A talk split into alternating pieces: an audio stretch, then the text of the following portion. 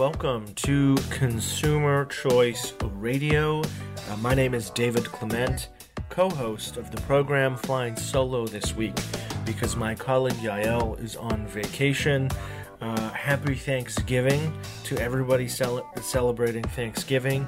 Um, to those listening uh, to the podcast, this is a reminder that this radio program airs every Saturday at 10 a.m.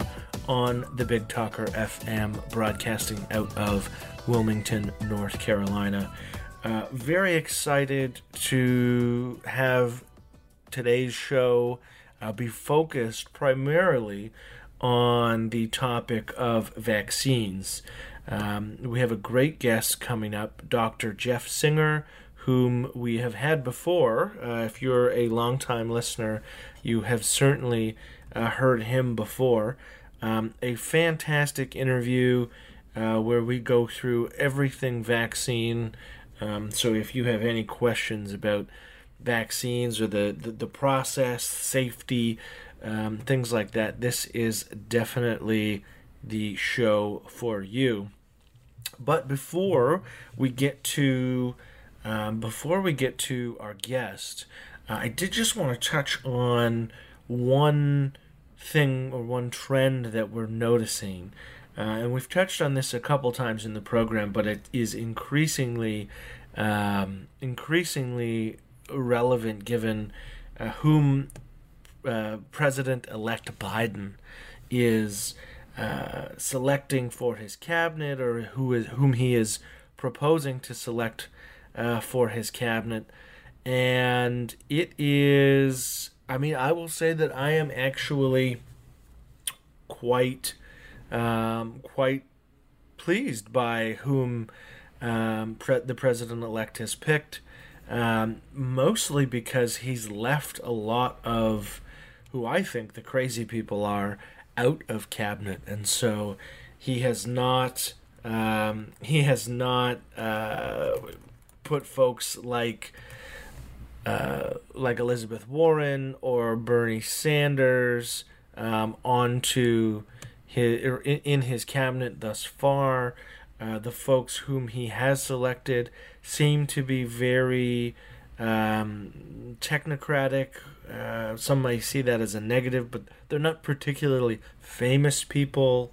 Um, they're not people necessarily really even with um, with strong political ambitions in terms of the electoral space. These are very much operators in, in the classical sense of who forms government. So it's all very interesting. Um, I also highly recommend our listeners go and uh, have a have a look at whom the Secretary of State will be, um, because he has a, has a pretty uh, interesting story.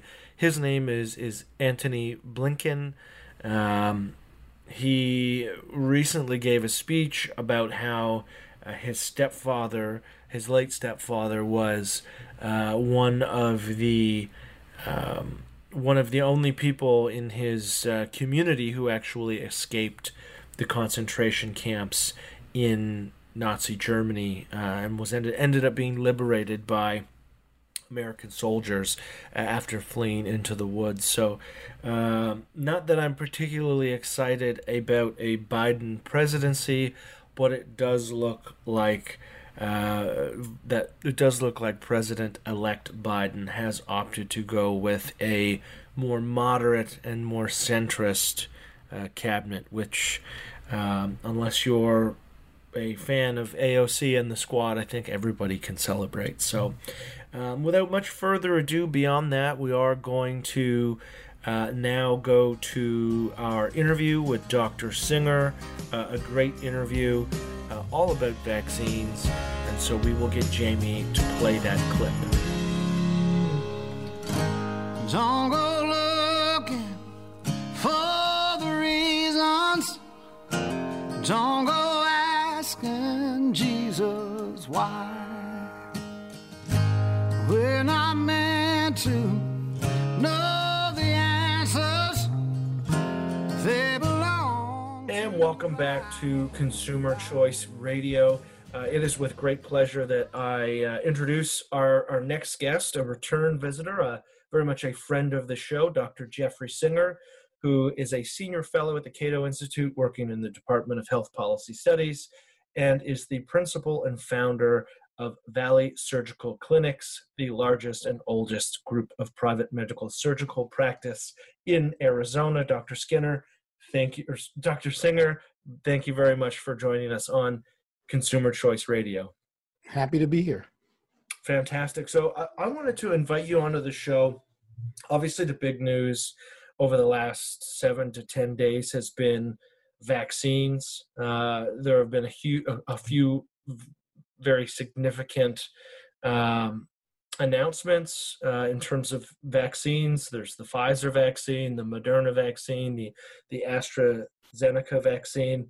Um, my my fa- my favorite announcement so far is that somehow Dolly Parton helped fund the Moderna vaccine, which I, I thought was particularly uh, funny. Um, that that she that she was getting some credit for that. But um, so these vaccines, uh, what makes them different is that they are mRNA vaccines. And uh, if you could just briefly describe the difference between a mRNA vaccine and a conventional vaccine for our listeners, I think that would be a great starting point for us.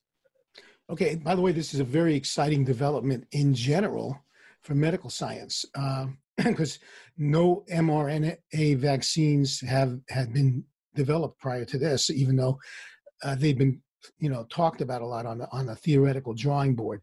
So basically, um, the, the, the, conventional way vaccines have been developed in the past is either a, a dead virus or bacterium or whatever you're trying to immunize the patient to, towards, either a dead one or weakened, also called attenuated version and in more recent years, uh, perhaps a, a, component of that virus or that pathogen is injected into the person, and the, the person's immune system is exposed to it, and then goes through what immune systems do. You have basically uh, two types of lymphocytes, which are types of white blood cells. They're the B and the, and the T. The B gets that name because they originate in the bone marrow. The T get that name because they originate in the thymus gland. And uh, basically, the B lymphocytes form antibodies, which are chemical compounds that lock on to the surface of the invading pathogen and in, in different ways either render it uh, attractive to other white blood cells to eat or just render it ineffective where it can't enter a host cell and do the damage that it does. There different, there's several different ways in which these antibodies work, but basically the antibody, for all intents and purposes, immobilizes the, the invader. Um, the T lymphocytes, there are different types. Some of them directly go after and eat, attack the invader. Uh, some of them actually uh, kind of read the chemical makeup of the surface a portion of the invader and actually store a memory for it. And then, uh, if they come in contact with that invader again, they could actually release factors that wake up the B lymphocytes to once again start producing those antibodies and also mobilize other components of the immune system to go after the invader. So you have, and, and the T cell response is called cellular immunity because it's the cell directly doing it. And the, and the, and the, the B cell response is, is, uh, is antibody immunity. So that's the, that's the way vaccines work. Uh, and uh, so sometimes people will feel sick after getting a vaccination, and that could oftentimes be because they received uh, a weakened pathogen. So they sort of have a mild form of the disease, but the exposure stimulates them to immunity. So the next time that pathogen enters their body, their immune system attacks it, and they don't get sick. So that's that's basically in a nutshell. Now the mRNA is really interesting because what uh, what they the developers have been able to do is, uh, you know, it, people may remember from basic biology, the DNA is in the nucleus, and the RNA, which is uh, is a single strand, um, goes back. Well, the messenger RNA goes back and forth in and out of between the nucleus and the cytoplasm or the outer part of the cell. sort of like between the yolk and the egg white. They go back and forth and actually deliver information uh, from the DNA to ribosomes in the cytoplasm. And then the ribosomes read this information and manufacture proteins or whatever they've been instructed to manufacture. That's how our cells work. So they have engineered mRNA that when you're injected with this vaccine, the mRNA actually goes into the cells in, into which the vaccine was injected and makes the cells produce uh, sort of a, a, replica of a portion of the coronavirus. It's a protein uh, that is the a, a, replica of one of the coronavirus spikes on the surface of the coronavirus. Mm-hmm. And and this so your own cells are being basically um, commandeered to produce a replica of a portion of the coronavirus, which is then continuously released into your bloodstream. And then your immune system reacts to that and builds up antibodies as well as T cell immunity, cellular immunity. And then if that pathogen were to enter your body, you go after it and attack it. But the good news is you weren't given a weakened portion of the virus. You weren't given any of the virus. Um, it was it, it, it, and you don't have to actually kind of grow this virus and break off components of it to do this. You could actually engineer this. So what we've discovered now, this is the first, there are two vaccines that were made using this process, the Pfizer one and the Moderna one. Uh, and in both cases, they're very effective, uh, roughly 95% effective. Uh, I and they've also been able to ascertain because you could test for this in a lab. They're not routine outpatient kind of tests, but you could test. They've been ascertained to have stimulated a large amount of T cell immunity. The good thing about that is it's is normal once you develop antibodies over time your antibody levels will decrease if you haven't been exposed to the pathogen it sort of makes sense why would your b cells be occupying their energy making an antibody to something that hasn't been around you in a year or two. Yeah, so that makes start, sense. They, yeah, they start to taper off. But if you would come in contact with that antibody, that antigen or pathogen, the thing, the invader, once again, your T cells will have memory for it. And they will, as soon as they come in contact with it, not only will some of them go after it, but others will awaken your B cells to start producing the antibody again. Okay. And and that's more lasting immunity. Mm-hmm. So there's already been a lot of there've been a number of studies already in recent months from various uh, excellent research centers suggesting that uh, con- uh, contrary to what our initial fears were, it appears that people who've been infected with COVID-19 are having robust antibody levels six, seven, even eight months after infection. But in addition, there have been other studies showing that they seem to also have T cell immunity. So just because your antibody levels taper off over time doesn't necessarily mean you're not still immune. Now, of course, the big unanswered question is how long will your T cell immunity last? We don't yeah. know that yet. But, and, but anyway, so this is exciting because, and, and we think also that maybe because your your the mRNA is making your cells kind of uh, over a period of time keep producing this this synthetic uh, replica of a portion of the coronavirus. Maybe that's why it's so effective because your immune system is getting a steady uh, mm-hmm. Uh, exposure to it. Whereas with the conventional vaccines, it's not getting that continued steady state exposure over a long period of time. And so, on the efficacy, because when I saw these numbers, I mean, I was um, I was pretty excited about it. Um, I've kind of jokingly said to those who are maybe hesitant to take the vaccine when it comes, um, I've said, "Well, give me your spot in line so that so that I can get it." Um, but in terms of efficacy, so I think the Pfizer uh, vaccine was 95, Moderna was around 94 and a half, and AstraZeneca was between the two doses was around 70. How do those rank against other things that we get vaccinated for? Are they exponentially higher than the efficacy rates of other vaccines, or is this really par for the course for all vaccines? Well, it depends on the vaccine. Actually, the AstraZeneca one is more of a conventionally developed vaccine. It's not an mRNA vaccine. Mm-hmm. Vaccine, and and its efficacy ranges from about I think fifty something percent up to ninety percent, and averages around seventy. Um, it, it depends. The, the influenza vaccinations that we get every year are 40 to 50 percent uh, efficacy. So um, this is actually outstanding. We couldn't have asked for better efficacy uh, results. Um, I should mention also that the exciting uh, aspect of the mRNA vaccine is that uh, this has the potential now, now that we know you can develop a vaccine using the mRNA t- technique, this has the potential for developing vaccines against different cancers because you yep. can get the uh, again the mRNA can be programmed to get your cell your cells to produce uh, components of the m- malignancy that you have in your body mm-hmm. and then it stimulates your immune system to go after it. So you can harness the immune system against your cancer which that that could be uh, just an amazing advance. And just think yeah. about not having to use chemotherapy maybe even immunizing people against the subsequent development of cancer. So this this is really opening the door. And uh, you know progress is being made so rapidly i wouldn't be surprised if in the next you know five to ten years we we we, we start having vaccines against different cancers which would be just fantastic yeah yeah i mean that would be i'm, I'm sure everyone listening has either personally felt the impact of cancer or knows somebody who has. So the, the yeah. prospect of that would be would be um, just incredible. It's it's hard to actually verbalize what that would mean if you could create um, a, a system where you started to proactively vaccinate against against various forms yeah. of cancer.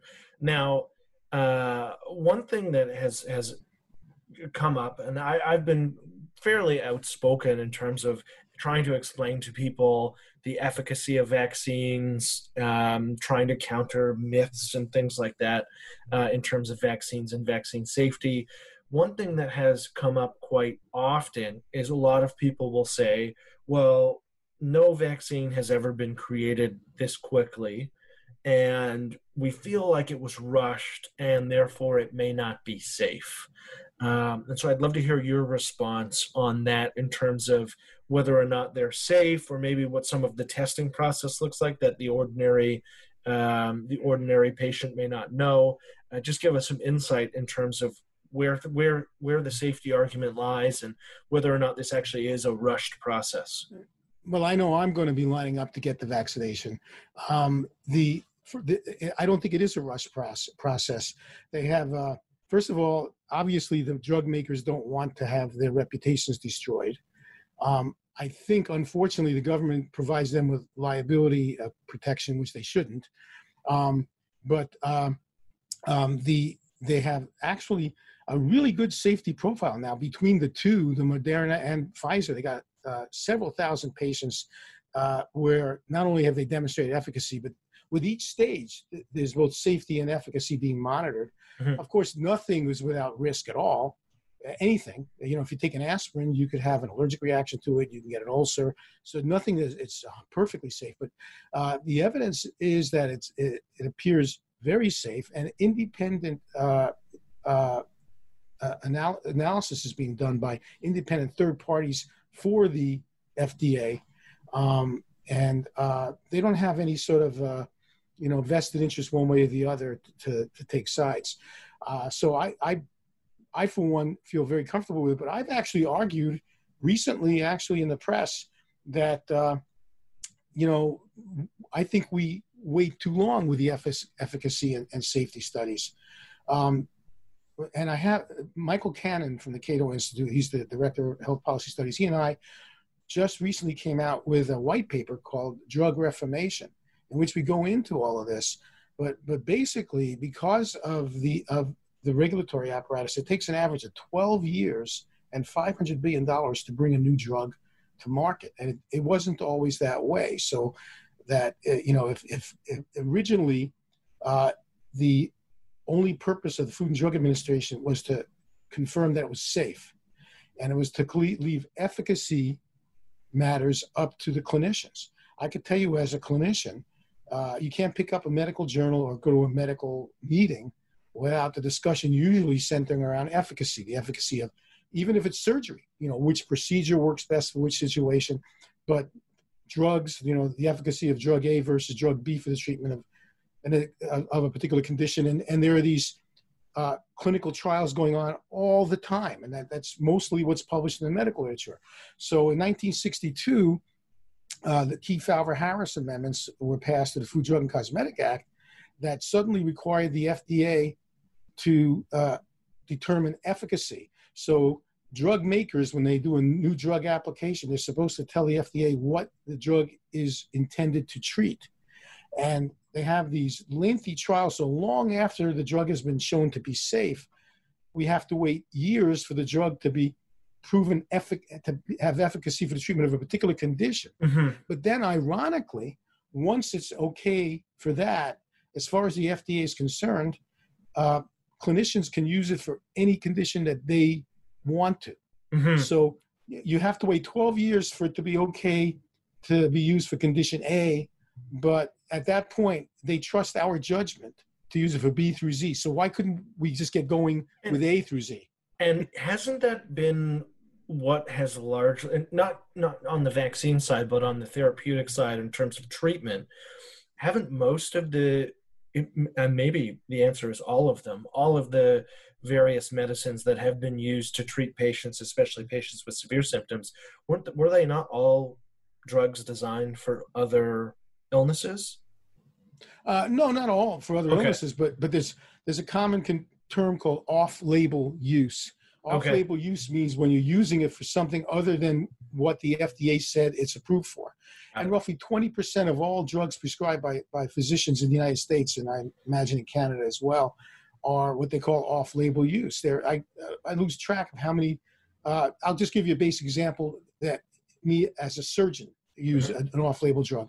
Everybody's probably heard of the antibiotic erythromycin.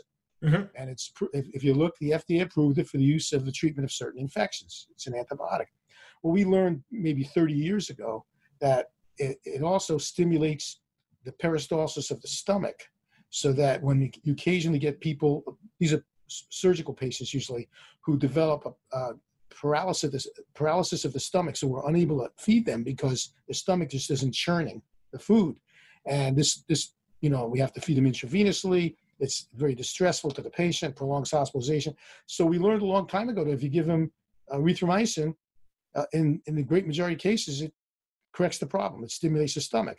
Well, that's Okay. an off-label use. I mean, that's something that uh, there's not a single uh, hospital hospital practicing uh, physician, whether it's a surgeon or otherwise, who's not aware of that and doesn't use that. And some of them, if you probably mentioned them, you know, by the way, you know, the FDA never approved it for that. They'll they'll be surprised to know that they they assumed it was approved because it's so commonly used. Aspirin now is commonly used, of course, to prevent uh, um, you know strokes Mhm. and heart attacks in high risk patients. It wasn't until I think 2014 that the FDA finally uh, approved that to be also added to the label. That was an off label use. Uh, up until uh, just a few years ago, so off. Uh, the the point is that a lot of uh, the the people are actually kept in, from a lot of drugs uh, that have been proven safe long ago. But now we're just waiting for the FDA to be convinced that it has efficacy. Yet the FDA trusts the the cl- clinicians to make determinations as to the efficacy of a drug once they've approved it. so Yeah. it's just and and and that's why you've had things in this country like the right to try movement, where there are Yep. people who are you know terminally ill who are saying, "I want to try it. I understand that uh, that it hasn't been approved, but we all know it's safe. It's past phase one trials, which are Mhm. safety trials, and I have nothing to lose. I want to try it. It's my life." And of course, now we have a legislation allowing that.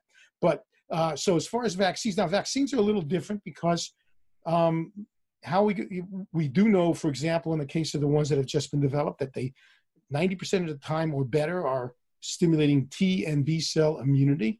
But the big unknown is how long does that immunity last? Might you need another vaccination a few years down the road? That's the kind Mhm. of thing we're just going to have to wait and monitor to determine that. We're Mhm. not going to know until we know. Uh, for example, tetanus shots. We know about every 10 years you get need to get a booster. There are other kind of vaccinations that you don't. That it's a one-time vaccination. That's all you need. So we don't know. I would suspect, uh, based upon experience with other viruses of this sort, that we'll probably need a booster every few years at the at the at the at the best, maybe annually, like we need to get annual flu shots. And of course, viruses tend to mutate. This hasn't mutated very much lately, uh, as, as, of yet, but but they tend to mutate, and eventually you need to develop a vaccine for that strain if it's mutated enough where it doesn't resemble the original one. But mm-hmm. as far as safety is concerned, its safety profile looks very good, and and I personally think that the the risks of a reaction to the drug are are way outweighed by the benefits of, of vac- getting vaccinated. And I myself will, you know, I'm a hospital worker, so yes, I'm actually be prioritizing. Now I already had COVID nineteen back sometime in April, and I have the antibodies. Okay. Uh, so, so I would consider myself a low priority because I'm immune. I just don't know how long my immunity is going to last. Yep. So if there's a limited number of vaccinations to give out to hospital workers, I'll tell people let them go ahead of me, if, not yeah. because I'm afraid, but because I I already have the antibodies and they need it worse than I do. Mm-hmm. But but uh, I'm I have no qualms about getting vaccinated with it.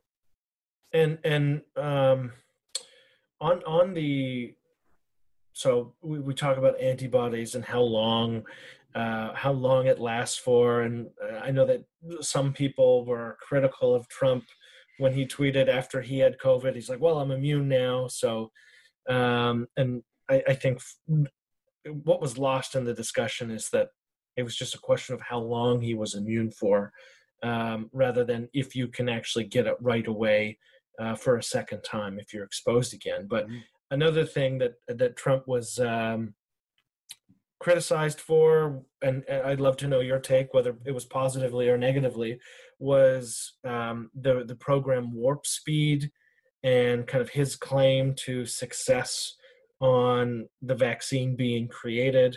Um, are you able to just walk our listeners through maybe what Warp Speed was in terms of a government program, and then whether or not, even if it was necessary, or or or how maybe that process uh, would have unfolded without it?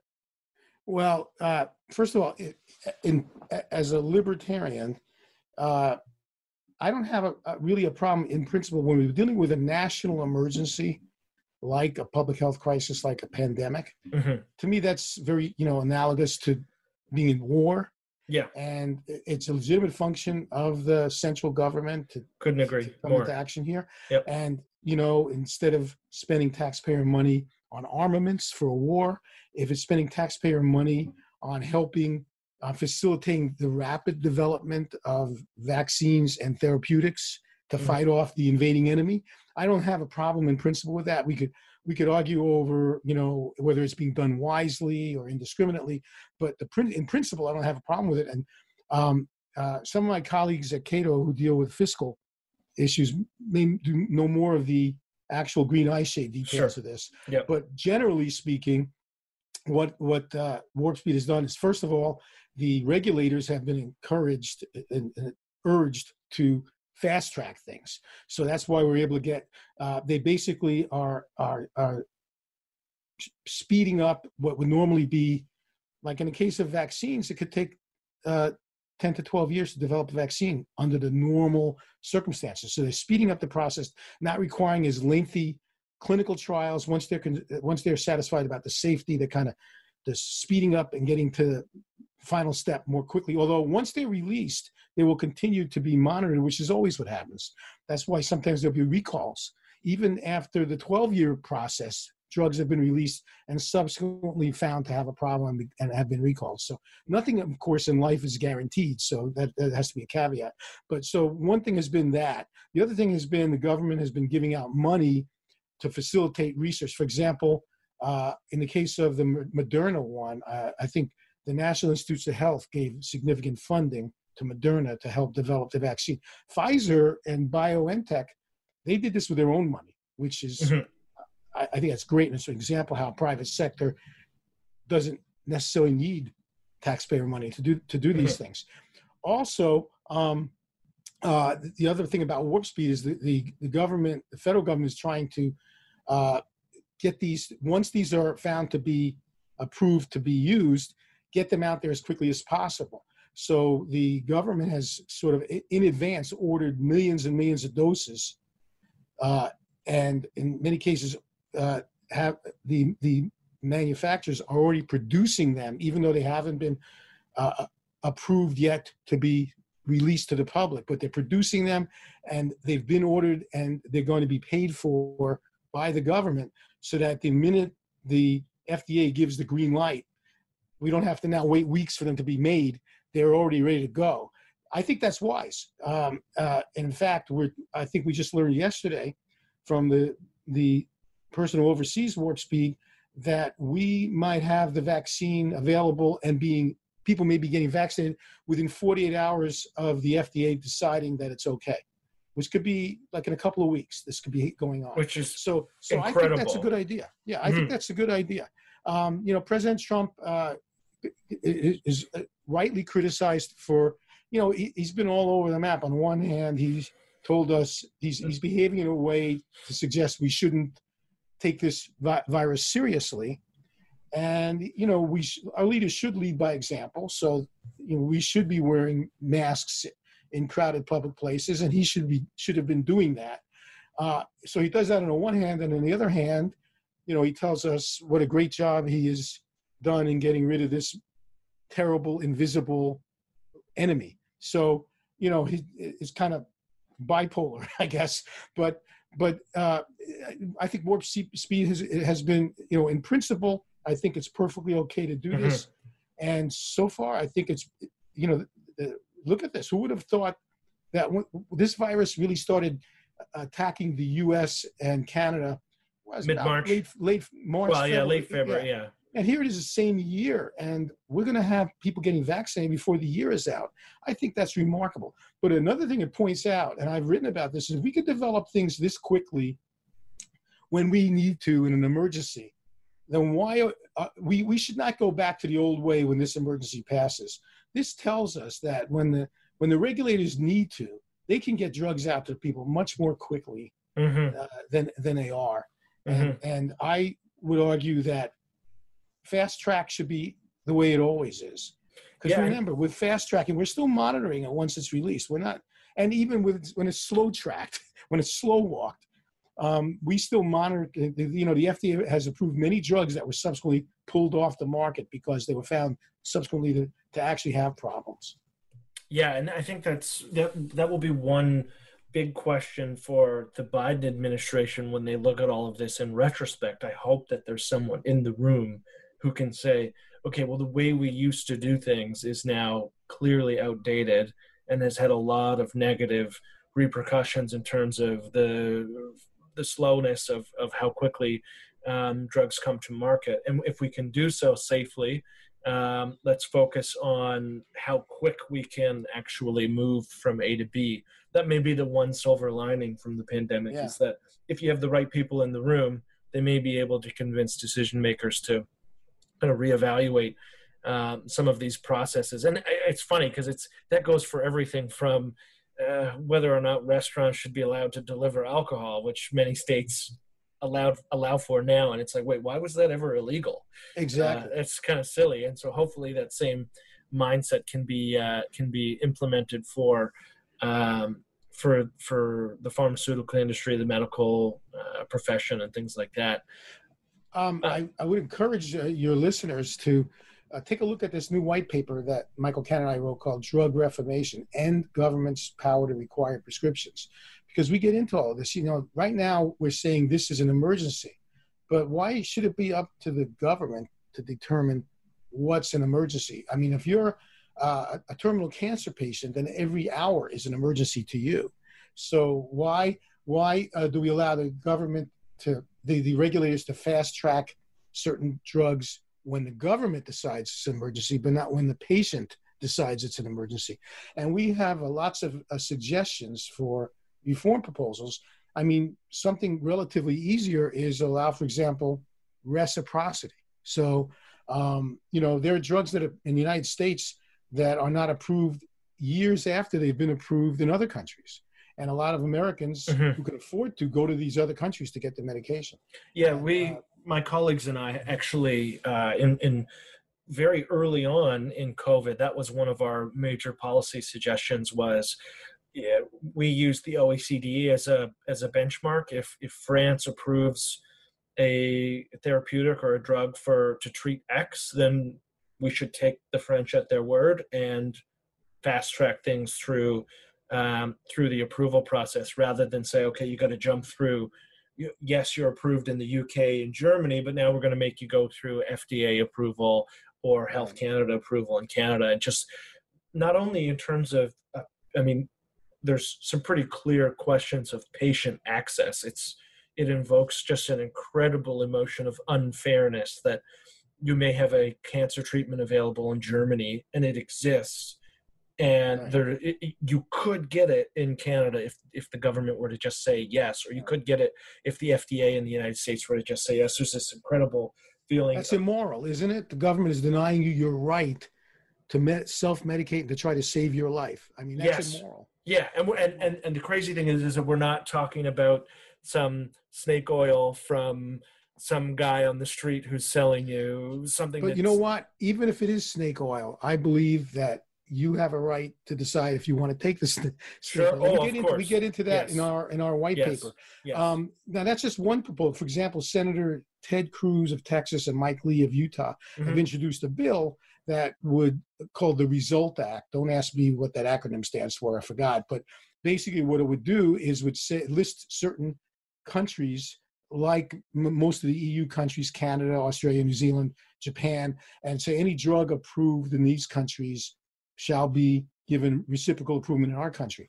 Uh, but Beautiful. there should be uh, other. I would argue that you know before the FDA was even in business of doing this, the American Medical Association, in 1905, created its Council on Pharmacy and, and Chemistry, and they were examining all drugs and doing their own testing and determining whether or not they thought they were safe and effective and any manufacturer that wanted to be able to advertise in any American Medical Association publication had to agree to submit to that. So that actually was sort of put out of business in 1955 by the FDA. I mean, it's, mm-hmm. it used to have a reason for existing. But these kind of entities like this, I think as a patient, I should be able to to go to a, a, into a pharmacy, for example, and look at a product, and it could say FDA, approved by the U.S. Food and Drug Administration or it could say not approved by the U.S. Food and Drug Administration, but approved by the American Medical Association Council on Pharmacy yep. And Chemistry, or approved by the Canadian by Health Canada. Yep. And and as an individual, I should be able to decide whether I, even though it's not approved by the FDA, it's approved by Health Canada. That's good well, enough for me. I, am going to do that. Yeah, I should be able to make that choice myself. Yeah, and there'll be other independent third parties that also could easily. There'll be a need mm-hmm. for them. Mm-hmm. Yeah, and that's what I, I would argue. And that was one of those things that I would always say to people is that it's it's the assumption that something good enough for the Germans would not be good enough for American patients or Canadian patients was just baffling to me. And then you factor in the second half of that equation, which is the increased cost. I mean, it doesn't matter what health system you're operating in, whether it's single payer, government run in Canada, a mixed model in Europe or whatever you describe the U.S. model. Um, everyone is everyone everyone is concerned about cost. Everyone is talking about drug prices, and a huge aspect of that has to be the regulatory approval process. And if oh, you can, once, yeah. and if you can do it once in Health Canada or, or, or the UK or Germany or France or anywhere else or the United States, um, and then not have to go through all of those hoops and hurdles. It's it's I think it's undeniable that there are going to be savings there, and those are going to be passed on to health systems, whether drugs are procured nationally through some sort of pharmacare program, um, like in some countries, or if they're done privately, the savings are going to be there. And I think everyone's going to be better off because of that. So that's the other half of not only is it unfair that patients in one country may get safe access to a drug that works, uh, it's also incredibly costly to keep replicating these silliness. The well, silliness. Also, also, the government has since 1951 in the United States has the FDA has decided what's over the counter and what's prescription only. Mm-hmm. And it's up to them to decide whether or not it gets moved to over the counter, which oftentimes is subject to politics. So, for example, uh, as you know, insulin is available over the counter in Canada, but not in the United States, except for two forms of insulin. Okay. The old type, uh, N- NPH and regular, or Novolin and Humulin, yep. which uh, were grandfathered because before the FDA started getting into this business, they were already available over the counter. So they've been grandfathered.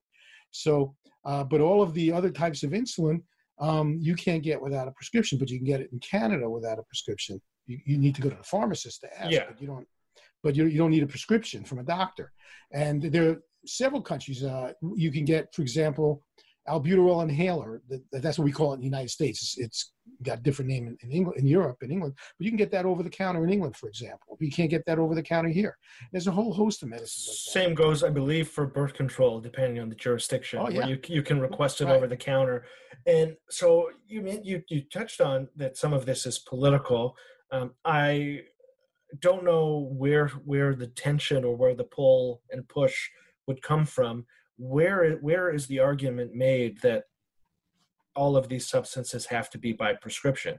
Who's making that that argument? Well, uh, it's, it's interesting you ask that because it's all in our white paper. okay, perfect. Go to go to cato.org slash drug reformation. We'll put it But- in the show notes as well, so that everybody can see up that. until online. 19 up until 1951 um, the uh, some drug makers would decide that we want this to be available to, they, they, they instruct the pharmacy. You can sell this to people providing they have a prescription. That was a proprietary decision made by the drug manufacturer because they may have de- de- decided that you know this is kind of complicated. Somebody can get confused. We'll get sued. So if they're prescribed by someone at least we know somebody's taking responsibility.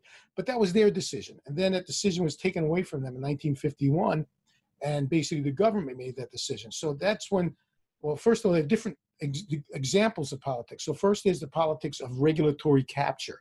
The FDA tends to defer uh, nowadays to the manufacturers because the manufacturers sort of have captured the regulation apparatus. So here's a classic example: uh, antihistamines. Now, the over the for years, the sedating antihistamines, which are dangerous, like Benadryl, they've been available over the counter in the U.S. Now, they are so sedating that, for example, the, the Federal Aviation Administration will not allow pilots to fly a plane if they've taken Benadryl. Okay, you're not supposed to. It says don't operate a, ve- uh, a machinery or a vehicle under the influence. That's over the counter. But in 1993, Schering-Plough developed uh, Claritin, which was the first non-sedating antihistamine that was made prescription only. Okay, so the prescription drug was safer than the over the counter drug. That's just one example. Meanwhile, the Schering-Plough lobbied uh, the European regulators to make it over the counter there, arguing this is safer than the sedating antihistamines. So Claritin was available over the counter in Europe, but in the United States it was prescription only, and that's because in our country insurance companies usually don't cover over the counter medication. People pay out of pocket but they cover prescription medication. So the the the the, the, the uh, pharmacy pharmacy company or when you're dealing with the healthcare practitioner too. We can charge a high price to the third party deep pocket. And of course we may be in a negotiation back and forth. We could charge a high price and get more than we otherwise would get if we're dealing directly with the consumer because they wouldn't pay that kind of money. So uh, uh, by the late 90s, insurance companies petitioned the FDA to make Claritin over the counter because they were spending a fortune paying for this non sedating antihistamine, which is clearly safer than the over the counter antihistamine. Mhm, mhm. And Schering-Plough testified before the FDA saying, no, no, no, it's not safe to be over the counter, even though they were telling the opposite in Europe. Then, uh, by the way, Zyrtec and Allegra came out shortly after, and the same story was going on. By 2002, Schering-Plough came out with a new non-sedating antihistamine for which they'd had gotten a patent and approval. So they decided now they'll come around and ask the FDA to make Claritin over the counter because now it could be by this time Claritin was so widely known that just think we'll kill the competition when this competes over the counter with the sedating antihistamines. And we got a new patent on a prescription one coming online. So we could kind of make money on both in both markets. So Mhm. that's what happened. In 2002, finally, Claritin became available over the counter. Zyrtec in 2007 and Allegra in 2011. Okay, these were safer than the over-the-counter drugs. Now, Plan here's another example of politics. Plan B, which is the morning after pill, Mhm. that was uh, you know approved in Europe in the 90s. Uh, in the United States, the FDA approved it for prescription only in 1999. During the George W. Bush administration, an overwhelming vote by FDA advisory panel said it should be available over the counter. Which is Um, kind of the point when you talk about the utility of that particular drug. Time is yeah, important. it doesn't do you. uh, Which Yeah. I'll get to. There's, there's a COVID example coming up here, but I'm going to cut to the chase here. What ended up happening was it took, it took until 2013, and a court order through through two administrations, through the Bush administration and the Obama administration, for it to finally be made over the counter for women of all ages. Okay. It was first made over the counter only for women above 17 in age in the Bush administration. And then when it was recommended to be available for all ages, because it's safe, you can't, there's no, you can't take a lethal dose. Um, the FDA actually recommended it be available for all ages in the Obama administration, but it was overruled by the Obama uh, Department of Health and Human Services. And President Obama himself said in a press conference, I don't want girls to be able to buy this along with batteries and bubble gum. Um, those are his words. Finally, a court ordered it over the counter in 2013. So it's a 14 year journey to get a drug approved for over the counter that, of course, it, it, it kind of defeats its purpose if it's not available over the counter. Why is that? Well, I'm sure there were a lot of you know social conservatives behind the scenes who didn't want the okay. And now here's another example just happened in the last week in this country. Uh, finally, a new at-home COVID test was approved by the FDA. It's called Lucira, L-U-C-I-R-A. You could take it, you, you can give it to yourself. It, is- it comes with a kit, and within 30 minutes after you use it in the tube in the kit, you'll have an answer. Okay, so the FDA approved it, but only with a prescription from a doctor. Which Well, what good is an at-home kit, right? and it also says in the FDA memo that the doctor should, if the doctor prescribes it, the doctor doesn't need to perform the test because it's designed for the person. The person could, once they get the prescription, they can then go to the drugstore, buy the test, and go test themselves at home. But they had to go to the doctor to get a prescription, which of course exposes you or others to the COVID virus. If you're concerned enough to go to the doctor's office, then either you you could possibly be giving COVID to other people there or catching it from other people there. Um, but you have to get a prescription, and then it also says the doctor is not to give you a prescription unless you're symptomatic. Now, here's another thing that doesn't make sense. We've been hearing over and over again the reason COVID 19 is so easily spreads is because 40% or more people don't even have symptoms. So they could be unknowingly spread it to others. So now you've come up with a solution. You could tell people, listen, I know you feel great, but even if you feel great, go buy one of those at home test kits and test yourself. And if you're positive, then get in touch with your contacts and tell them Mhm. to test themselves and isolate yourself. That's a perfect way to address that problem, right? But you can't get the at home test without a prescription, and the doctor can't give you a prescription without you being symptomatic, which Ugh, again defeats the whole purpose. just a mess. This is what happens when the government is involved with deciding these things, as opposed to the market working and individual actors making decisions based upon the situation. Well, and and so I, I forget who it was on Twitter, but somebody I was following basically crunched the numbers. Now, this was a Canadian example, but I'm sure it would work for the United States or really any country. Um, they basically factored in. So first off, uh, if you follow who our health minister is, she is a bit of a bumbling idiot, in my opinion. She she's she she was one of the individuals who argued that uh, it would somehow be unsafe uh, for Canadians to have access to at-home testing, which is just silly. Um, but the whoever it was crunched the numbers and said, okay, well, for X billion dollars, you could mail everyone, everyone with an address, let's say a, a, your your your what's on file with the IRS or the CRA in Canada, you mail everyone a test or two tests, and you catch all of the asymptomatic, or you catch ninety percent of the asymptomatic cases, and you tell those people, hey, if you test positive, stay at home for two weeks, ride this out, and you immediately in a two week span allow for everyone who does not have the virus to, with some certain restrictions involved, kind of continue life as close to normal as possible, and you keep everyone who has symptoms and who is asymptomatic at home Right. so that the, the virus can pass and and they can uh, not spread it to other people and just really simple solutions where it's like i mean i'm not a particularly profound guy i don't consider myself to be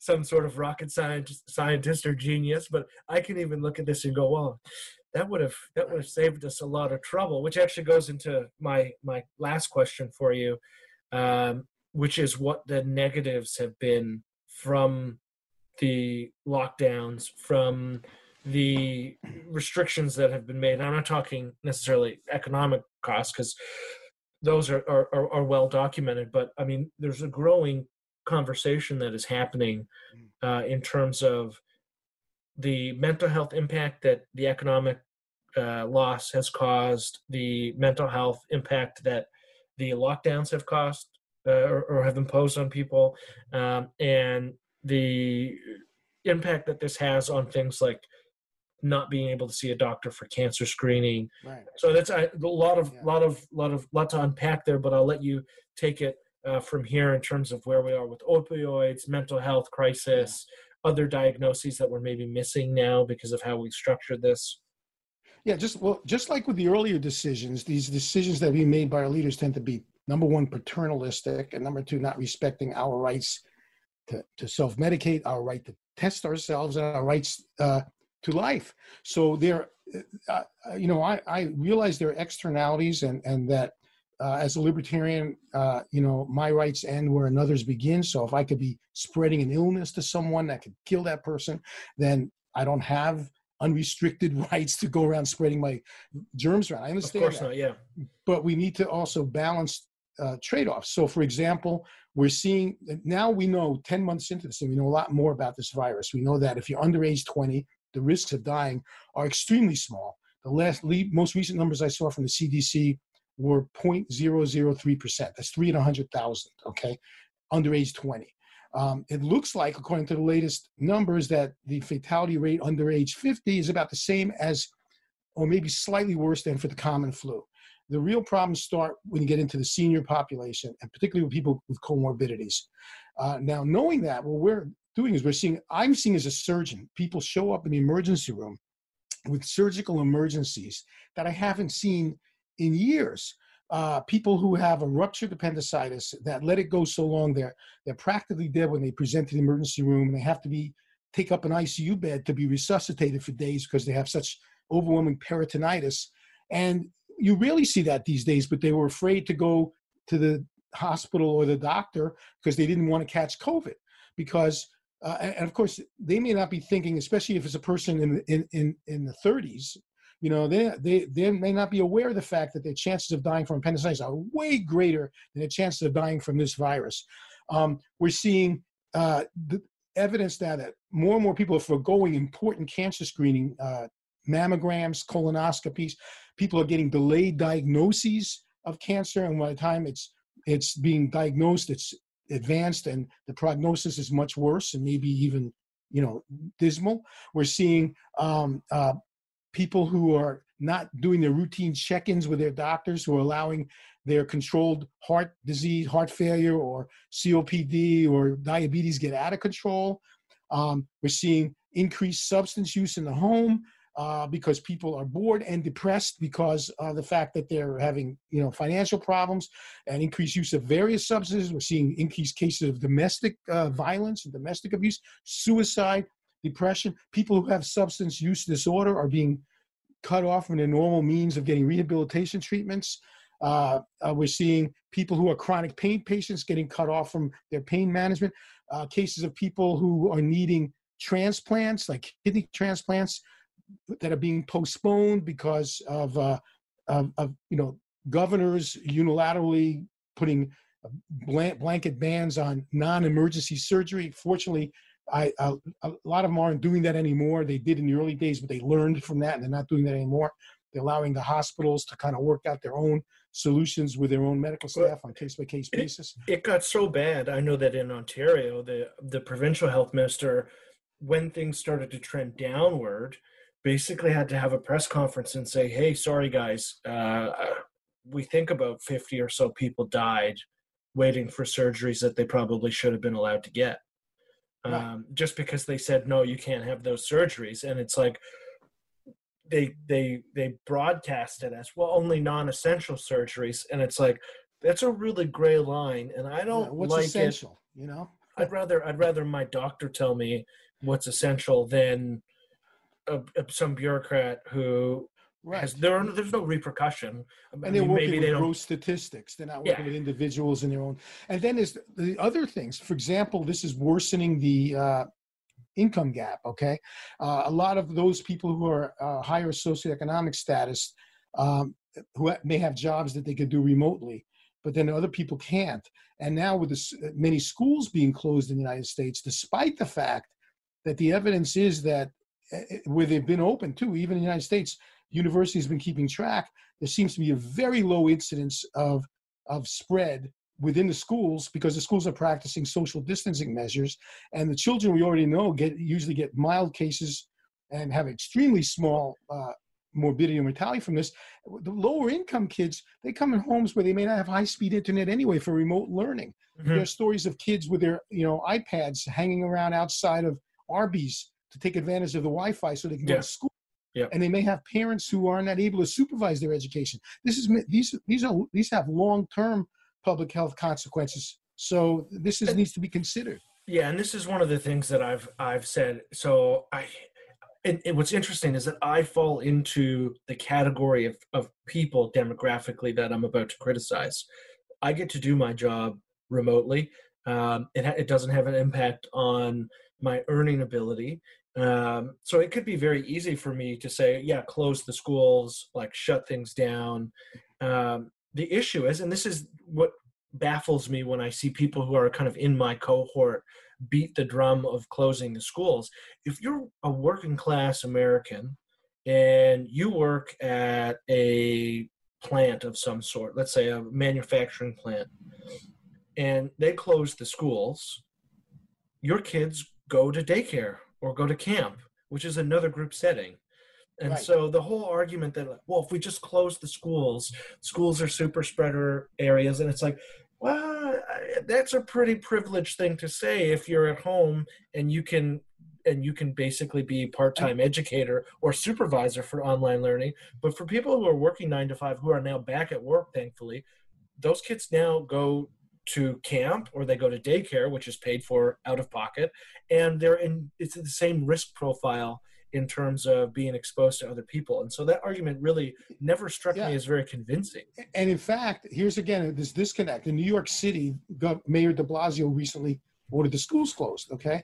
Well, during the height of the New York City's terrible experience with the pandemic back in the spring, um, they operated daycare centers for the first responders and the frontline health workers that literally had, I think, 100,000 children in them. And there were almost no incidences of infection or spread. So they already know that kids could be in, in, in daycare centers without getting spread. Why would it be any different in a school where they're sitting six feet apart and wearing masks or, or conducting classes outside whenever feasible and that kind of thing? Uh, There's no logical consistency. And another thing is that we know that very young children, they don't do well with distant, distance learning. They need in-person instruction. And again, these lower income households, where they're they're they're getting distant learning. They're they're crucial milestones in their cognitive and social development that are being missed.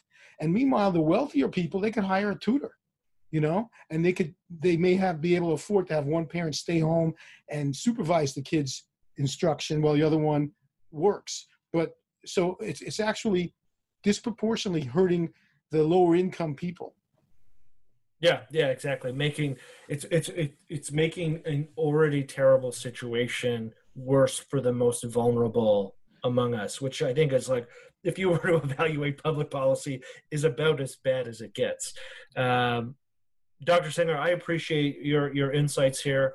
Uh, that that wraps us up for uh, for today's uh, episode. I hope that you have a fantastic Thanksgiving, and uh, thank you again for for coming on the show. I'm sure we'll have you back um, in the months to come to chat about whatever the next uh, development in medicine is. So uh, yeah, thank you very much. Thank you. I enjoyed it. Appreciate it. just to help us on our way. Come to teach. And we're back on Consumer Choice Radio.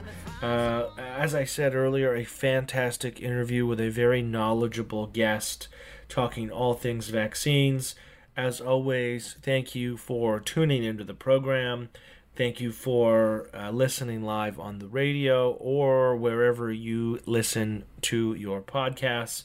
And as always, if you have any questions, please email or tweet Yael and I, and we'd be happy to answer uh, anything that you have, um, good or bad feedback. So uh, until next week, have a very happy Thanksgiving, and we'll we'll we'll talk to you next week.